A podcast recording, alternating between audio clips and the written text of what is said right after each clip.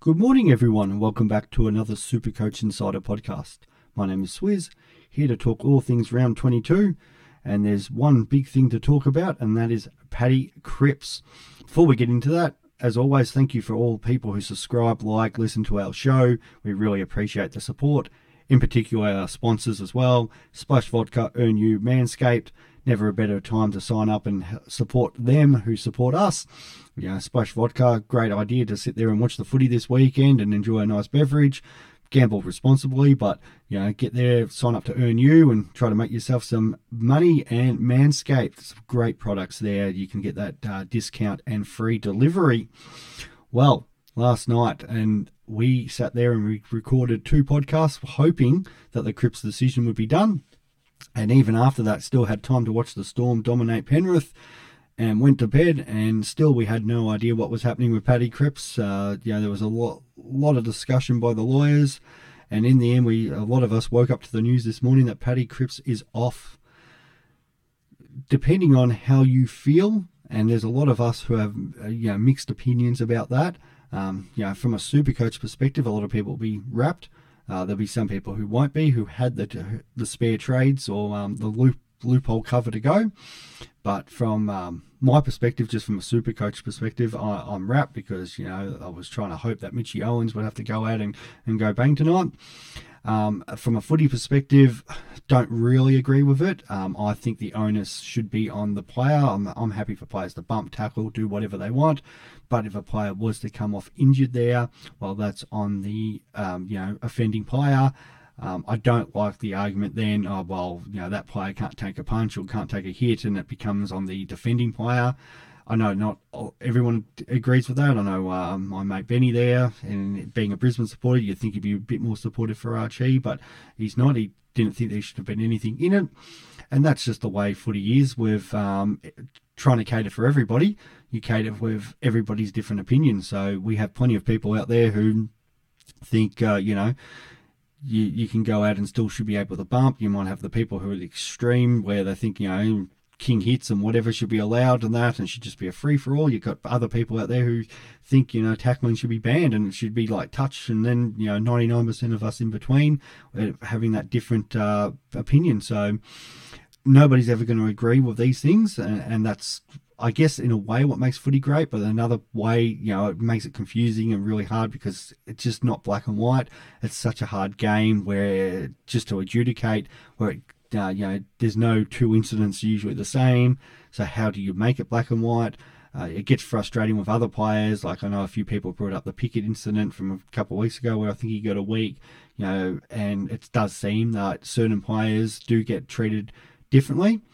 Um, I've always also prescribed to the idea that it should be Cripps doesn't miss the next two weeks against uh, Melbourne and um, Collingwood, but he should miss the next two weeks against Brisbane um, and that would probably and that should be just home and away. Um, I think that's where uh, you'd have these decisions where people are like, "Oh my god, it's an important game," and I think the AFL does get a little biased with that. That you know they they want their best players out there for these important matches, and um, you know there's definitely you think there's sometimes a lenience against um, suspending players like that um, because they want you know the importance of the game. You know they've got a lot of money with the TV rights and they want people tuning in. So that that does make things interesting. Um, you know, and we've had these discussions before. You know, Trent Cotchin leading into that prelim. Uh, there, has been plenty of examples where players have probably should have got suspended in other top periods of the year. And if you think this was probably round one or two, he probably goes for two weeks, and there's no argument. Um, so uh, it does open up a lot of inconsistencies where, yeah, I think stuff like this needs to be ironed out, and maybe it do, does need to be that system. We talked about of Tom Stewart on uh, Voss um, on Prestia, where you know what's also the compensation now. Say Brisbane now missing Ar- Archie um, for the rest of that game. You know Richmond missed Prestia for that game. You, you can open up plenty of examples of that. And it, yeah, should it be just against the other player? Maybe it should just be fines. But then the problem is there, the players and the player association don't agree with large fines. Like to make them worthwhile, it'd have to be a significant percentage of their earnings. So let's hypothetically say Cripps might be on a million dollars. You know, you you make it 250, 300,000. Well, they can they're going to be thinking twice about that. But then there's no way the players are going to agree with that. Um, so, yeah, how you actually come up with a solution. Um, and, and once again, people are going to have different, um, you know, views on that. So it's an interesting one, but from a supercoach perspective, the 19% of people who, or the 19% of trades this week, which have seen Cripps traded out, you can reverse those trades and get him back in. Um, the only one I'd suggest if you had the 170,000 go Cripps to Laird, you might want to keep that one because Laird is the obvious VC option if you have him.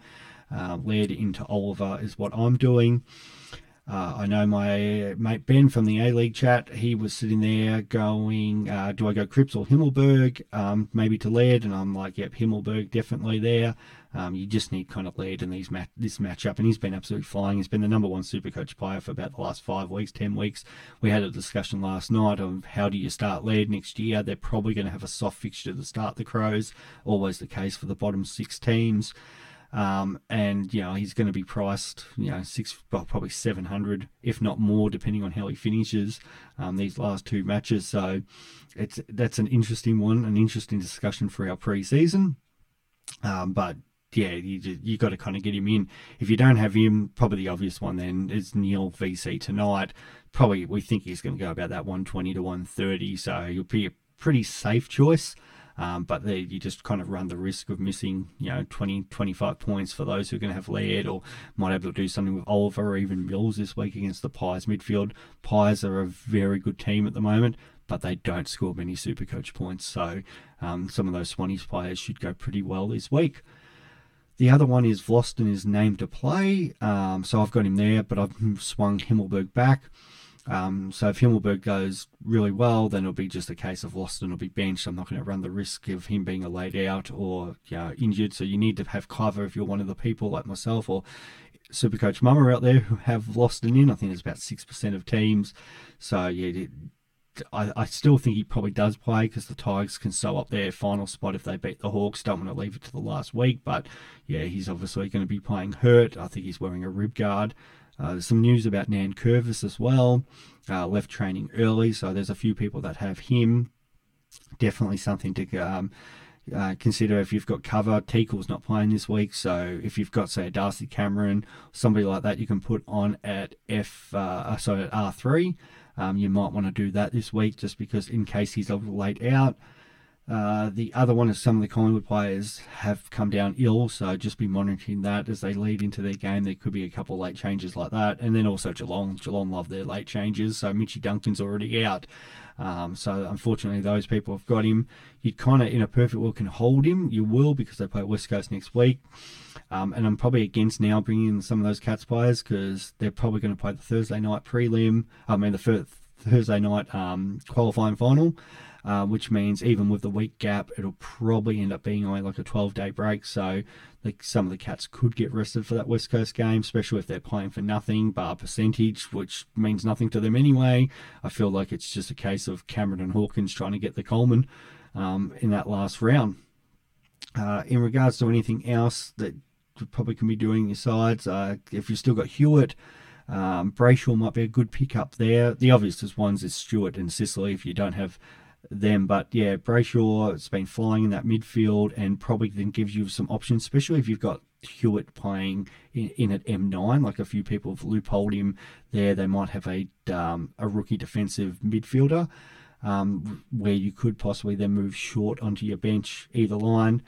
Uh, so that that might be a good move if you've got short uh, and you've got a spare trades. Then he might be another one. Uh, I know Chrissy's been trying to sell Luke Ryan stocks. But knowing that, this will probably be the week he'll have his down week, but he has been flying.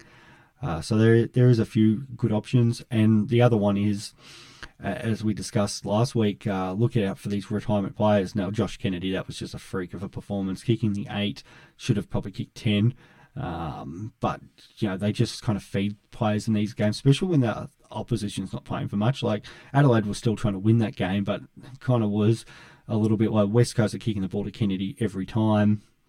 And you're going to get that in sort of these games. Next week, McEvoy playing his last match. Uh, you got Robbie Gray. Robbie Gray, an absolute champion of the mat uh, of the of footy.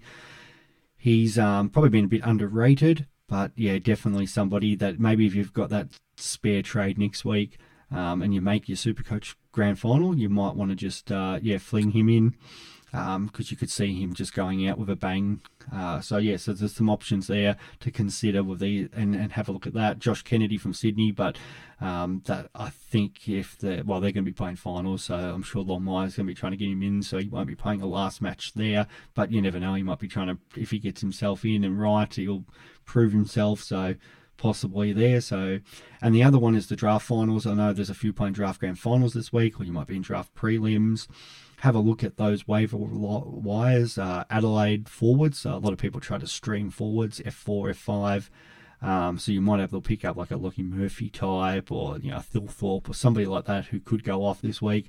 Um, I picked up Jaidyn Stephenson in one who I can't believe he didn't get dropped. Twice turned his back on the footy and that absolute blunder which led to a buddy goal uh, was absolutely comical. But he's been absolutely flying from a super coach perspective. So, you know, you might find somebody like that. Keeper leagues, um, if it's open slather where people can still pick up players, uh, you might have people trying to win this week and win their grand final, so they might be dropping rookie players to bring in sort of more senior guys to win, or you might even, you know, able to get a trade for somebody like that who, you know, this is their chance to win, and you might able, you know, find a way to get a rookie out of their side. So feel free to uh, yeah send some of those even if you want to ask us and send prospective trades that you might have and and get that done. I know there's a couple of people that have been doing that. Um, a shout out to Steve as well. He was listening to both podcasts uh, this morning from that we put out last night. He had a question about bringing in Rowan Marshall. Not as keen about trading out Darcy for Marshall, but at the same time, I don't mind it because he's opening up his forward ruck loophole options there. So, and the way Darcy's been playing compared to Marshall, yeah, I can see that has been a good matchup. Just some advice going into that prelim weekend. Uh, just have a look at your matchups, as we said last week. If you can hold your trade as late as possible, and if you look like you're going to win, well, that's fine. Then you can hold it. If you look like you're going to lose, you might want to do a left field move there. Try to get maybe a Merrett, Dar- um, Darcy Parish, Redman, um, so Essendon playing Port. There might be some moves you can make there, uh, especially with the Richmond playing 320 and the Bombers playing after that. You know, short to Redman if you've got some cash. Um, yeah, so there, there could be a couple moves that you might able to make late if you've got trades up your sleeve that uh, yeah might able to get you the win and get you into that grand final. Uh, outside of that, uh, yeah, as we always say, you know, continue to get in touch with us. We we did a great podcast last night, our first one for Premier League. Um, particularly, Chris and I are very big into our Premier League, me being a City supporter and um, Chris being a Liverpool supporter. So I think there's about 8 million people around the world involved in English Premier League fantasy, which probably slightly a bit bigger than the 160,000 for Supercoach. So yeah, definitely an inter- interesting discussion. It was it was a bit refreshing to talk something different. Um, there's plenty of other fantasy competitions coming up. As I've said, you know, involved in NFL, but Big Bash, um, Supercoach Racing. And uh, the women's AFL fantasy, um, so hopefully there's going to be some release of player prices and details for that. Um, I believe the Essendon and Hawthorn game's already been sold out at Port Melbourne, and they're going to move that to hopefully to Marvel. So there is a lot of interest in that. So yeah, there's uh, plenty of fantasy going around. Draft stars, what we play weekly. Um, again, Adelaide North Melbourne players, Fremantle forwards are good to look at that. So yeah, there, there's plenty of fantasy options and, and discussion to have. And yeah, so feel free contact us and, and we can have a discussion about that. But all the best in your uh, Supercoach prelim finals for who are for there. And those up the top, our man Abdul in third place and also Jay in first. We uh, wish you guys all the best and hopefully uh, you guys can be one and two coming into the last week and have a bit of a discussion around that. So all the best and uh, we'll talk soon. Bye.